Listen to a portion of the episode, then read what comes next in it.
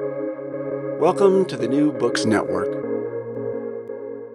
Hello and welcome to another episode on the New Books Network. I'm one of your hosts, Dr. Miranda Melcher, and I'm very pleased today to be speaking with Professor Jennifer Regan Lefebvre about her book published by the University of California Press in 2022 and about to come out in paperback titled Imperial Wine How the British Empire Made Wine's New World which is a really interesting history that combines sort of British imperial history and accounts of settler colonialism in places like Australia, South Africa, and New Zealand with wine history, which, despite the fact that all three of those countries make a lot of wine and have done for a while, we don't often put these things together. And it turns out when they are put together and put into conversation, lots of really interesting things are revealed. So, Jennifer, thank you so much for coming onto the podcast to tell us all about it. My pleasure, Miranda. Could you start us off, please, before we get too far into all things wine, telling us a little bit about yourself and explain why you decided to write this book? Well, that's very kind of you, Miranda, because everybody wants to talk about wine. Um, and I'm much less interesting than wine. But my name is Jennifer Regan Lefebvre. As you said, I'm professor of history at Trinity College in Hartford, Connecticut. That's on the east coast of the United States. And I teach British, British Imperial, and Irish history. Um, so the way I came to write this book is I've long been interested in what's known as the empire at home in modern British history. So, for the past two, two and a half centuries. And that's really the question of how did British people experience having an overseas empire? So, it's all very well to say, like, oh, well, the British Empire was very, very powerful. And it's really important to investigate what that experience is like in, in a colonial setting for people who were affected in British colonies by it um, and the nefarious effects of imperialism. But it's also interesting to ask the question well, what did this actually mean for people in Britain? How did they experience having an empire? Um, you know, did this um, you know very powerful entity have a dramatic impact on their lives? And the way I explored this in my first book was in looking at Irish and Indian nationalists and how they engaged with politics in London. But I also was interested in commodities because um, the import of a lot of different foodstuffs into modern Britain is one of the big ways in which imperial trade networks shape British people's lives. And I was interested in coffee and chocolate and tea and reading a lot about these things. And I thought, well, no one's really done wine. And one of my colleagues said, well, you know, don't be daft. It's because Britain doesn't make wine. And I thought, wait a second. A lot of places that do make wine were British colonies. When did they start making it? And then I went down this rabbit hole of looking at wine production in former British colonies and discovered that um, it was something that, that started at the onset, at the arrival of British settler colonists. So, for example, in Australia, in New Zealand, um, in what becomes South Africa, it starts with the Dutch, with Dutch colonizers, and then continues with the British. Uh, the British also attempt this in parts of North America. And of course, the Spanish do the same thing with their colonies in South America in what would be modern day California. So suddenly, this was all revealed to me, and it's one of those things that once you see it, you can't unsee it. This really important role that European empires must have had in creating what we now call the new world of wine. So that's a very long answer to your question of how I got into this topic. but I think illuminates it really well because it does kind of go oh, is this even a question to ask or answer and then go, hang on a second, wait, it's right in front of us. How could we not have seen this um, before? So I think it's a really useful start to our conversation on this um, and to kind of continue the big picture, what are we looking at vibe of what we're doing at the minute. Can you tell us about the two foundational concepts for the book? Sure. I say the two foundational concepts are first that we should keep using this term new world to talk about wine, but we should understand it differently. So I spent a lot of time in the introduction to the book talking about the different ways in which scholars and also wine writers and people who work in hospitality services have used the term new world versus old world. And these are very common terms um, in in wine. You know, oh, I love old world wines. Oh, I don't drink new world wines, and so on. And sometimes they refer to production methods. For example, the fact that what people think of as the new world tend to be larger scale production um, whereas the old world tends to be smaller firms and boutique wineries and so on. Sometimes it refers to taste, the idea that new world wines are bigger and bolder and fruitier, and old world wines are a little bit more restrained, perhaps more refined. And I say, you know what? This is really missing the point. Those are all interesting, and I can see how they're useful for people, for example, who work in hospitality. But what really makes something a New World wine, I argue, is that it was established as a wine producing country through European imperialism. And so that's why Australia, South Africa, New Zealand, Chile, Argentina, the United States, that's why they're New World producers. It's not because of the styles of wine they make. Um, it's not because of the production methods that dominate or the role of technology. It's because of the shared history. And I think this is a pretty bold argument. And, um, you know, some people have, have well, how let me back up a second. There was a recent decision by the Court of Master Sommeliers in the United States, which is a training and awards body uh, of wine education, but for people who work in hospitality, who are sommeliers, who work in restaurants. And they recently made an announcement. This would be, I guess, the end of 2023, the beginning of 2024, that they were going to stop using the term New World. And I think this is because that organization has um, come under a lot of criticism for its inclusivity. And they felt that this term was, was laden with difficult history, and so they were just going to stop using it. And I think this is a terrible missed opportunity because I think as wine consumers, we should be more conscious of the history of, of the wines that we consume and not less conscious. So that's the first foundational concept is that we should think about a new world of wine, um, that it has meaning, but it has a historic meaning. It's fixed in the past.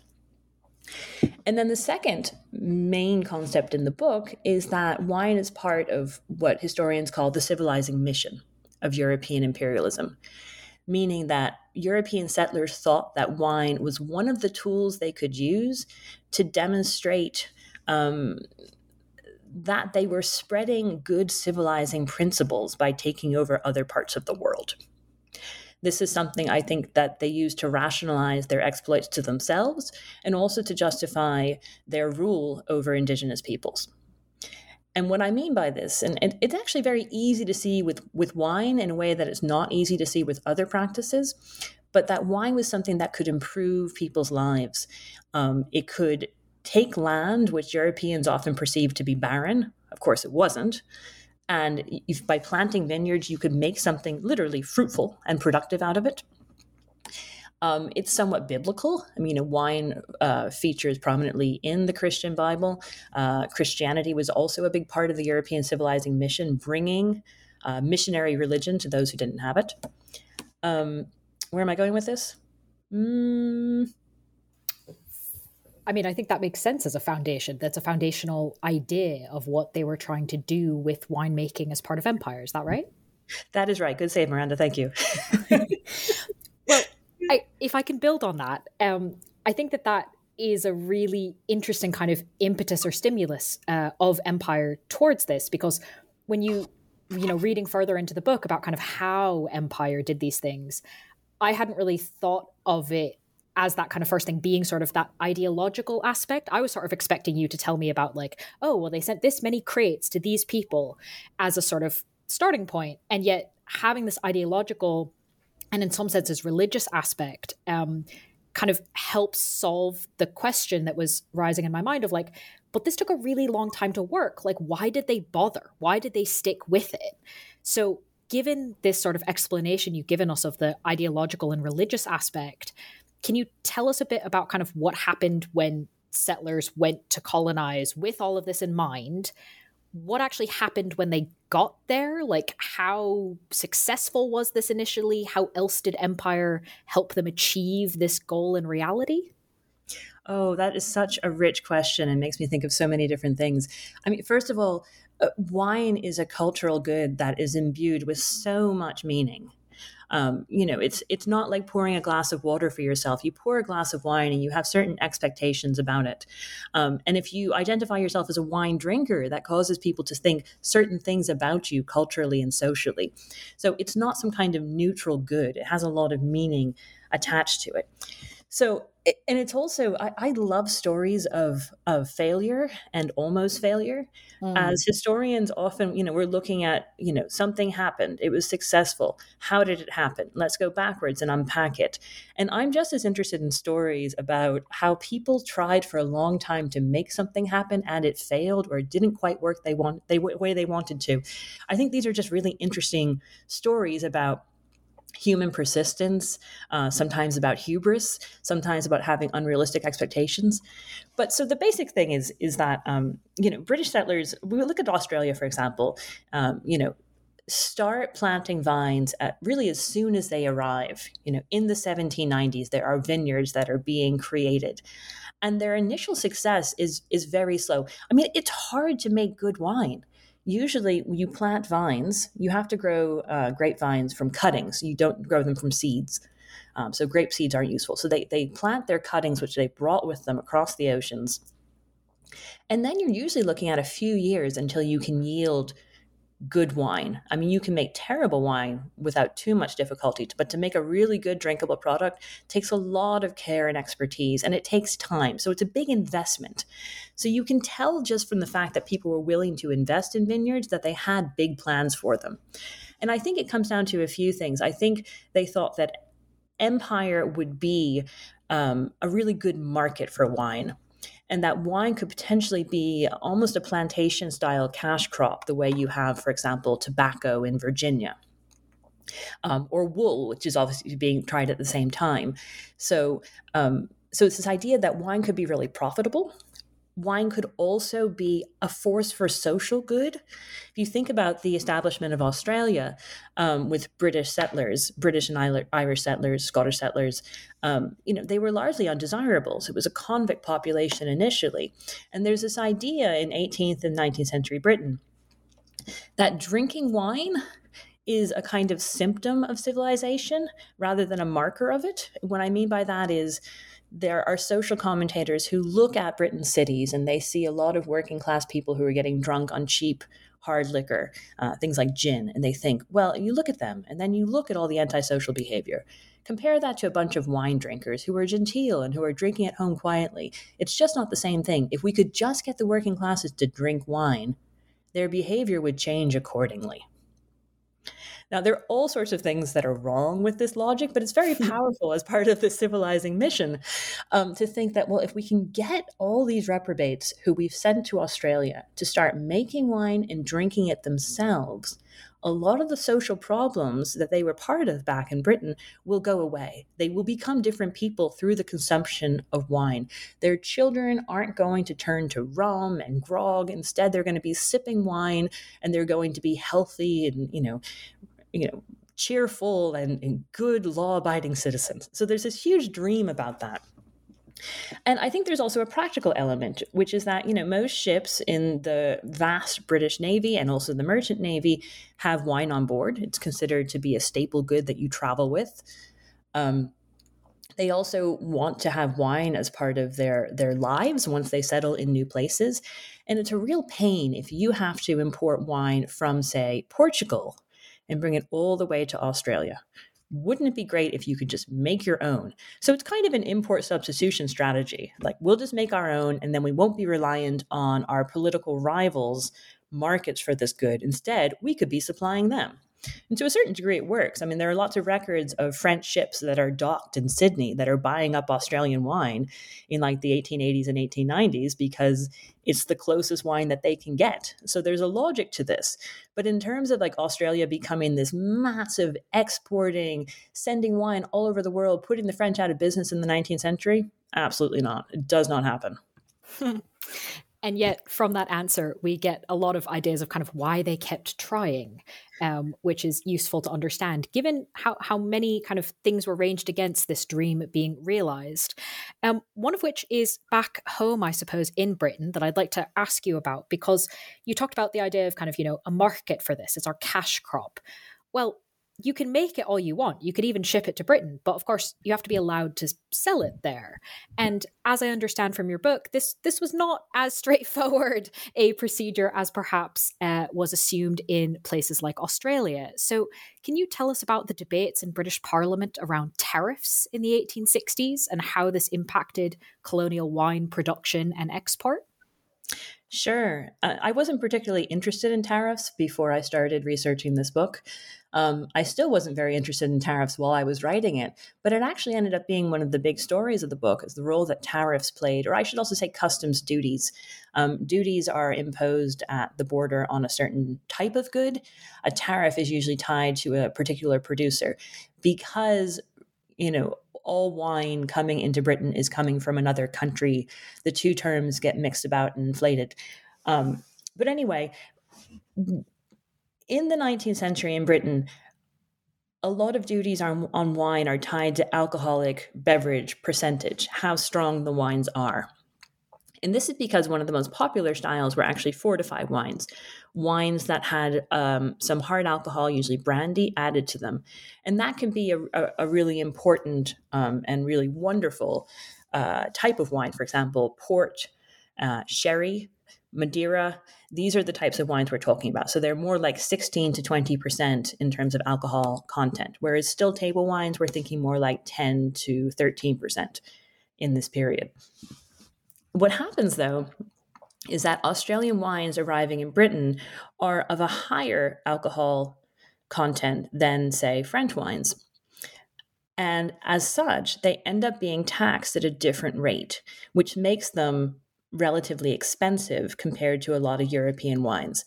And Australian producers get really mad about this because they feel that they're at a double disadvantage. And what they try to explain, you know, through various spokespeople for Australian winemakers, they try to explain to British audiences look, we have something in Australia that you don't fully understand, and that's the sun.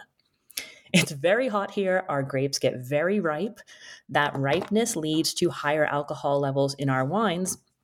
That's why they're so strong. You should not be penalizing us. We're part of the British Empire. We are contributing to, you know, the coffers of British imperial trade, and yet you're penalizing us because our wines are naturally strong. There's another way in which Australian winemakers are disadvantaged, and that's that their wines have to travel so far to get back to the British market. And I think we all know, kind of anecdotally, that um, if you open a bottle of wine and leave it out in your counter open, it's it's going to go off after a few days. It's not going to taste its best. But if you open a bottle of whiskey, it, it will it will it will remain drinkable for a few years. So the same logic, higher alcohol wines transport better than low alcohol wines. So there's a certain incentive for Australian winemakers who are sending their wine around the world to just add a sneaky little bit of brandy to it, just to fortify it a little bit so it can make that arduous journey. So there are accusations in Britain that, well, if your Australian wines are really strong, it's because you're adulterating them. You're adding something to them that shouldn't be there. Namely, you're adding extra alcohol so that they survive the journey. And, you know, the Australians say, no, no, no, it's just because we have hot sun, our, our wines are naturally stronger. But certainly it's a bit of both. You know, there must have been people who were adulterating their wines. So there are issues here of trust. You know, what's actually in your wine? That's still a really important issue in the wine industry today because we don't have full labeling.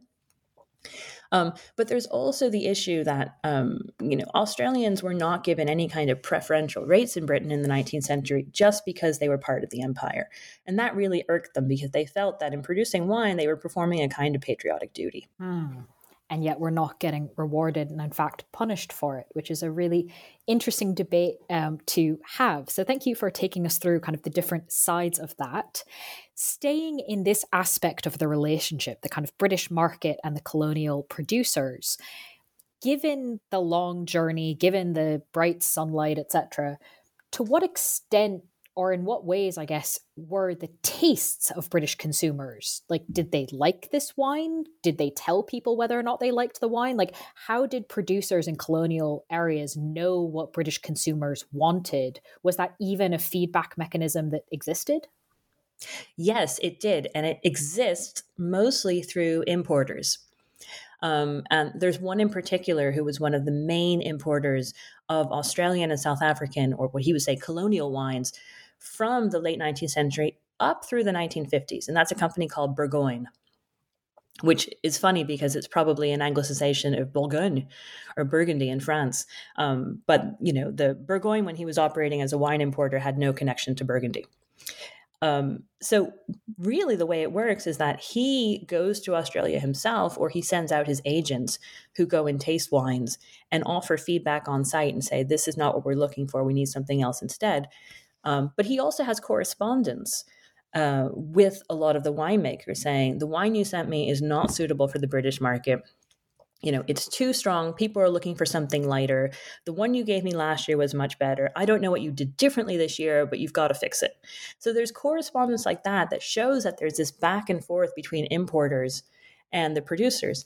And I think that's something really interesting about, you know, the history of trade that comes up in um, the history of wine which is that we often think like, oh, you should cut out the middleman. You know, this is just somebody who's taking extra money in the middle of a transaction. But actually, these intermediaries are really important in communicating taste in wine. And I think when I was writing this, I was inspired by the work of Thomas Brennan, who's written on 16th and 17th century France and shows how the role of brokers who were buying wine in rural France and selling it to Paris was so important that you couldn't have had you know rural winemakers just you know individually going to the big city to try to sell their wares. They needed somebody to act as an intermediary to understand taste and also to have those trust networks where they could make those sales. And the same thing is happening. It's a much larger distance um, but it's equally important in the late 19th century. So that's that's really important. But I mm. think I think something else that comes up here, which was a fascinating discovery when I was researching and writing this book, is that there's no single wine market in Britain. Um, there are lots of different types of wine consumers. And it, to me, it tells us something really important that's a methodological point, which is that if we start with an assumption, for example, that only wealthy people drank wine in the 19th century in Britain, and they were mostly men, then we only go looking for sources that confirm that. But if we look at mm. it from a different point of view, for example, the point of view of a wine importer who's trying to grow his market, and we look at how he markets his wines and we look at how he writes about taste to his wine producers, you see something different. And you see that he's marketing his wine to people who are middle class, who are not necessarily wealthy. They're marketing it to women. They're marketing um, that wine as a kind of health drink uh, one of the arguments they made up until the 1960s, which is kind of amazing, um, is that Australian wine was particularly good for people who had low iron because there was a, a lot of iron in the soil. Which, again, I'm not that kind of Dr. Miranda. I mean, this is a, I think, medically dubious argument to make. But it was one that persisted in advertising of Australian wine for about 80 years. You know, drink this, it will be good for your iron levels. so I hmm. think you know what we discover actually that that, that wine market is is larger and more fragmented than some historians have perhaps assumed. Hmm. which is very important to point out as you said methodologically um, and helpful to kind of have looked at it and be able to tell us uh, a different or more nuanced story than we maybe had before. So it sounds like from those advertisements i'm also not the kind of doctor that can decide whether or not they're medically accurate but does seem suspect. Um, and these middlemen who serve such a useful purpose that colonial winemakers are trying to get over these challenges um, and to make inroads into the British markets, plural. Um, are there other challenges that they're facing in this? In terms of kind of late 1800s, early 1900s, before World War, before World War One, um, and are there other strategies they're using to try and get over them? I mean, there are lots of challenges. You take um, the great distance you take, um, for example, uh, the lack of infrastructure. So, you know, most by definition, vineyards are in rural or agricultural areas. They're not in urban centers. They're not at ports. So you have the whole business of getting all the supplies that you need and then get making the wine and getting it to market. So that's an issue. Um, you know, the Hunter Valley in Australia is one of the oldest uh, wine producing regions in the British imperial world. And it doesn't get trains until the 1870s. So you think like there's a lot of labor and there's a lot of planning that goes into just getting your wine to market. It's kind of amazing it happens at all in a way. Um, So that's a concern. Um, quality control is absolutely an issue. It, it's so hard. Again, this is historical methodology, which I think is so interesting. People often ask me, like, well, was the wine any good? And that's tough to say because, first of all, our language of taste is so culturally specific and has changed over time. So, if I've got a description of somebody tasting the wines in the 1870s and describing them as, you know, fruity and strong, that really doesn't mean a lot to me now. And I don't have anything to compare it to. And even if we had wine from the 19th century, wine evolves and changes over time. It doesn't necessarily get better, most wine doesn't. Um, I'm guessing that if we found Australian wine from the 1870s, it would be well past its peak. But even if we had it, we couldn't taste it and know what it had tasted like in the past, right? So we, we're, we're stuck there, kind of knowing what this product was really like. But we do have a lot of complaints about Australian wine not being that great, or or New Zealand wine not being very good, or South African wine not being that great. And some of this probably, you know, it's like they say in Belfast about the Titanic, it was fine when it left. Um, I think it's the same thing for the South African wine. It was good when it was here, and, it, and then it was in a ship's hold for a few months, and then it sat in customs waiting to be processed, and so on. And by the time it got to consumers, it probably had deteriorated. That's just how things work. It's it's a it's a perishable product. Mm-hmm. Um, so that's that's one thing. Um, but I think also some of the the discussions about taste and about how the wine at these places taste is is tinged with um, social expectations, or you could say snobbery, and in some cases, frank racism. So, in particular, there's this there's this term that persists around conversations of South African wine in the 19th century. Now, South African wine was very popular in Britain.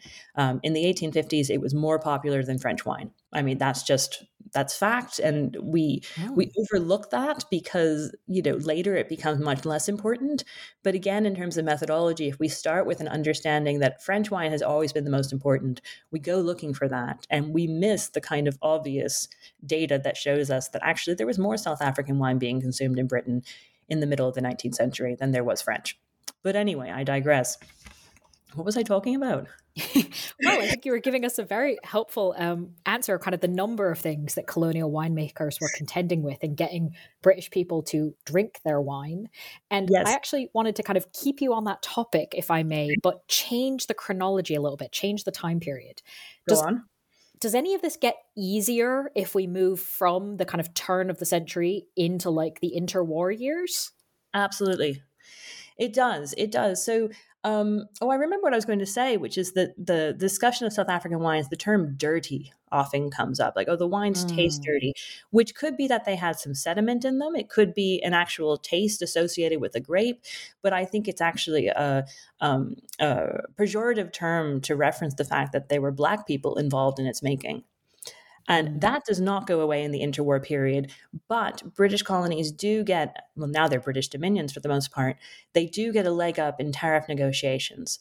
Um, they also get, uh, there's a growth in in colonial wines being imported into Britain in the beginning of the First World War. And that's simply because trade is so disrupted with many of the European producers of wine. So, you know, France and Germany are deeply involved in the fighting, and that means that they are not producing as much wine and they are not getting it to market, and then it is not reaching Britain safely. Well, also, you know, there was far less demand for German wine during the First World War mm-hmm. in Britain. Um, so there is a little bit of advantage because Australia and South Africa, for example, can step in to replace that European wine. But then there are alcohol restrictions that are imposed during the war. It's harder to sell wine. Um, you know, and it is a global war and global economies are bound up in it so they also they also take a hit during the war and they also lose people who go off to fight you know uh, the anzac troops australia new zealand some of those people would have been working in vineyards so there's a labor loss that happens but actually, the interwar period is a time when colonial wines have a relatively large success in British markets. And it's because they get some uh, advantageous tariffs. And it's also, I think, because of a growing consumer society um, of more people buying goods like wine. And there's a real push. You can see this if you look at the records of wine merchants to market colonial wines to middle class and probably some upper working class drinkers. You know, they're sold as inexpensive, as good for parties, as accessible. You know, they don't have unpronounceable names. It's it's it's easy to see what they are. They're sold in big jugs sometimes. So if you have a lot of people coming over and you want to make some punch, this is a great idea. So I think there's a real push to actually get people to drink um, colonial wines in this period, and they have a lot of commercial success. Hmm. Thinking about that kind of marketing side of things, the consumer aspect, um, is that or were those the main things that consumers knew about colonial wine at this point? Or kind of what information did they have or not have when trying to decide you know what wine to buy? Hmm. well I, I mean i think they have what consumers always have. Um, they have a label or they have a name at least um, and they have a price. And then they have whoever the intermediary is for example the person who works in the wine shop who's selling it to you. And when it came to marketing colonial wines, they also actually use advertisements in places like um, tube stations and at bus stops or on the side of buses. It's very common to see ads for colonial wines. Um, but you also have uh, colonial wine being tied up with an idea of patriotism. It's a kind of buy British Empire uh, theme that you know this is made in in Australia and Australia is is loyal to Britain and Australia helped out during the war and it's a good thing to drink Australian wine. So if you're nervous about wine and you're looking at these different bottles, this seems like a sure thing. Like, well, actually, you know, maybe I'll try this Australian one. It's it's it's keenly priced, and I can feel positive about this Australian association. Hmm. All right. Well, that that makes sense, especially as you're saying the kind of growth of people um, consuming and buying wine. So that that makes sense. I was surprised then to read in the book that if we move the time period further forward, um, there really does seem to be quite a lot of success in the interwar period. And yet, as you say in the book, quote, colonial wine consumption in Britain stumbles then falls after 1945, and in fact takes quite a while until the 1980s to revive. Why was there this stumble and fall? That's a great question. I mean, the simple answer is I don't totally know. Um, mm. Mm, I know, I know. Next book, right? Um, so, I mean, colonial wine production is severely disrupted during the Second World War, and trade with Britain is disrupted too. Um, a lot of times I see people between, say, 1945 and 1948 drinking Algerian wine in Britain, uh, as this was easier to obtain. So there's there's a logistical problem that's that's part of this. Um, that it's hard to get that wine to the British market. Um, I think also there is um, there is reaction in Britain to events that are happening in South Africa, political events that may also mm. sour the relationship there and the desire for South African wines as the apartheid state is being created. Um, but I also had, see a lot of evidence that um, British consumers did not seem to let in, apartheid interfere with their enjoyment of South African wines. I, I think perhaps part of the issue is that European wines are, are just enjoying a leg up. Uh, one thing I see through the 1960s and 70s is uh, a lot of Eastern European wine and Southern European wine that's showing up in British wine lists. You know, a lot of Bulgarian wines, for example, hmm. um, you know, being sold in places like the Co-op. Mm-hmm a lot of inexpensive Italian wines as well, inexpensive German wines. So there are a lot of different European wines that are showing up in Britain um, that are doing quite well. So I think there's that competition. The other thing, and I suppose. I think there's a there's a methodological mistake here that that perhaps others have made, um, which is when we're talking about wine today, we're assuming that everybody's drinking still table wine and that they're drinking it um, you know, straight up in a glass and that wine is meant to taste of the the grapes. It's meant to be an authentic unadulterated product. That's a fairly modern conception of what wine is and how it's supposed to be drunk. And some of the most popular styles of wine were as i mentioned earlier those fortified wines. And australia and south africa continue to have success with australian sherry south african port um, through the 1950s, 60s, and 70s. And sherry and port were not simply consumed as dessert wines. They were consumed throughout the day. They were consumed with and without food. Um, and if we look back and we just kind of discount those as a different category of wine, we do in fact miss the full story of wine. Mm. Does that make sense? No, it absolutely does, um, and very well worth making uh, to to think about kind of how this is part of the landscape of all the things people are drinking, uh, and get a better picture of that time. If we continue moving through time, though, um, we do have a bit of an uptick even so far perhaps as quote a triumphant conquest of colonial wines or now former colonies wines in the British wine market once we move to the 1980s. What is happening here? So much is happening. I think the big the big story is that, you know, Australian and New Zealand wines in particular have gotten a lot better. Um, there have been a lot of interventions to improve the quality of wine in those countries. And wine critics are taking an open mind and they're starting to taste them again and saying, actually, these are some really, really good wines. There is clearly a kind of marketing pitch from the Australian wine body in the late 80s to celebrate the bicentenary of Australia with some special promotions on Australian wines. Um, you see this. I remember Marks and Spencers did a big uh, promotion on Australian wines at this time. I remember looking at the brochures at the Marks and Spencer archives, and that was good fun.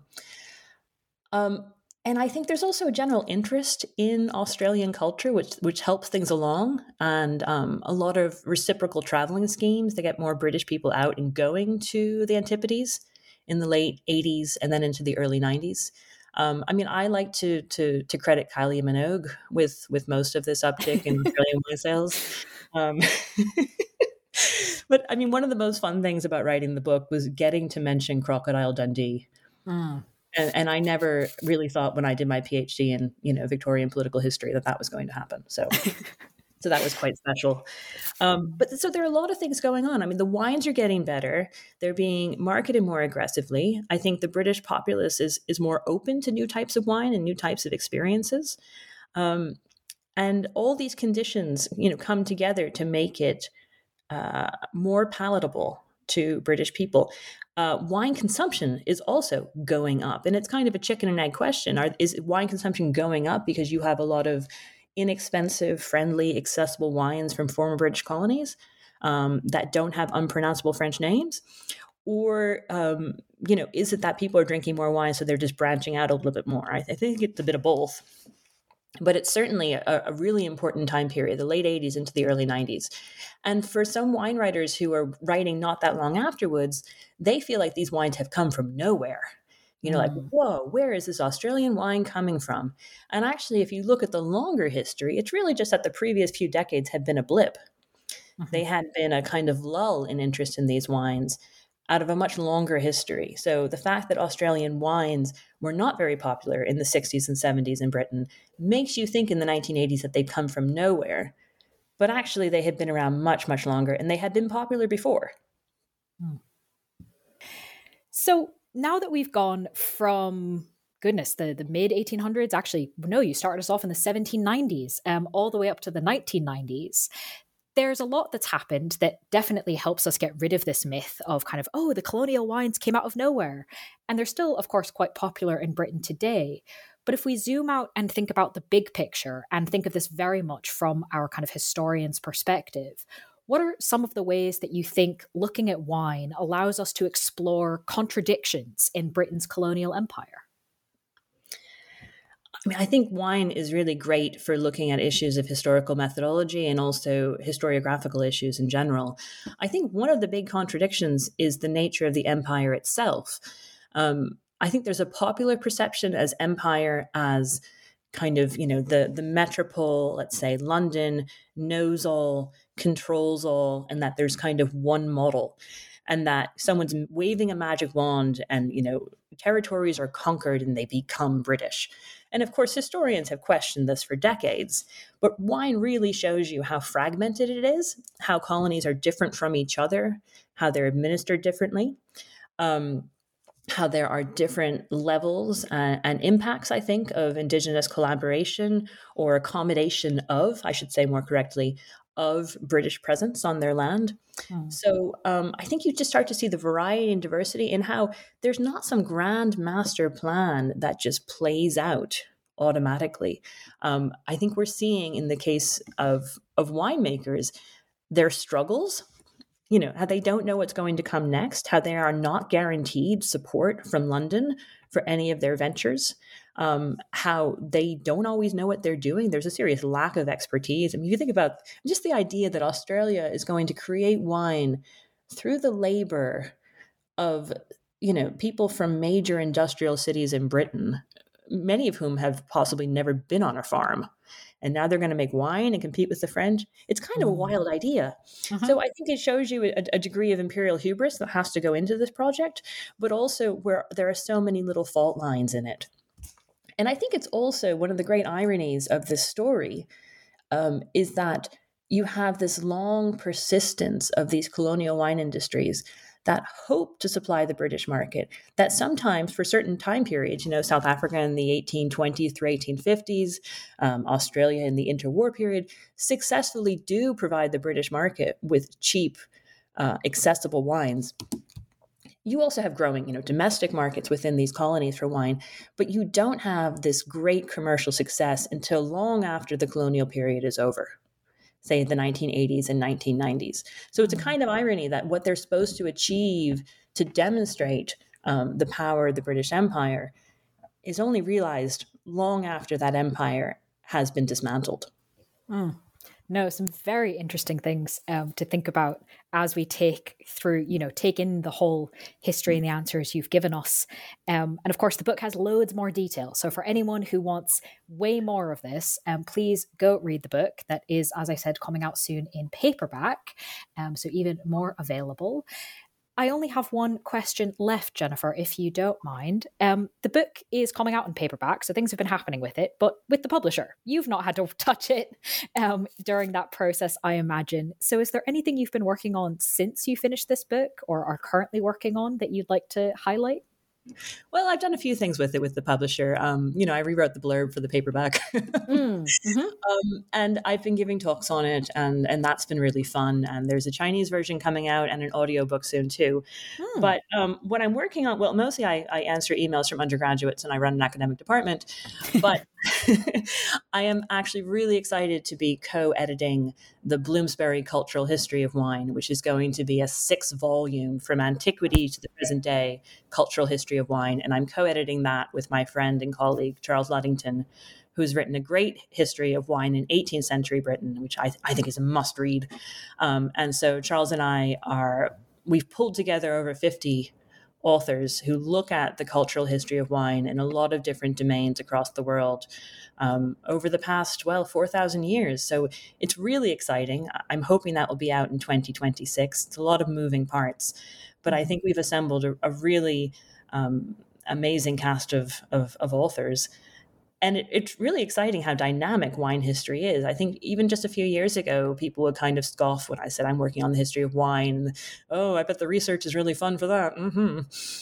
Um, and it was, but um, but it's it's a serious academic endeavor, and I hope what I've what I've shown in this podcast is is that there are a lot of questions of, of what we know about the past and how we know the past that you can explore through wine. And we can also learn a lot about wine as a consumable product, about mm. the ethics of wine consumption, about its history, and, and hopefully we can be more enlightened consumers. So, so that's what I'm working on. And then I have some few personal projects which um, are not going as fast as I'd like, and I'm not ready to talk about yet.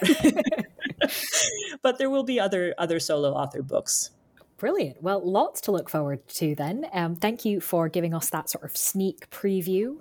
Um, and of course, while you are working on it, uh, listeners can read the book we've been discussing, again titled Imperial Wine How the British Empire Made Wine's New World, published by the University of California Press. Jennifer, thank you so much for being with us on the podcast. Thank you so much, Miranda. It's been an absolute pleasure.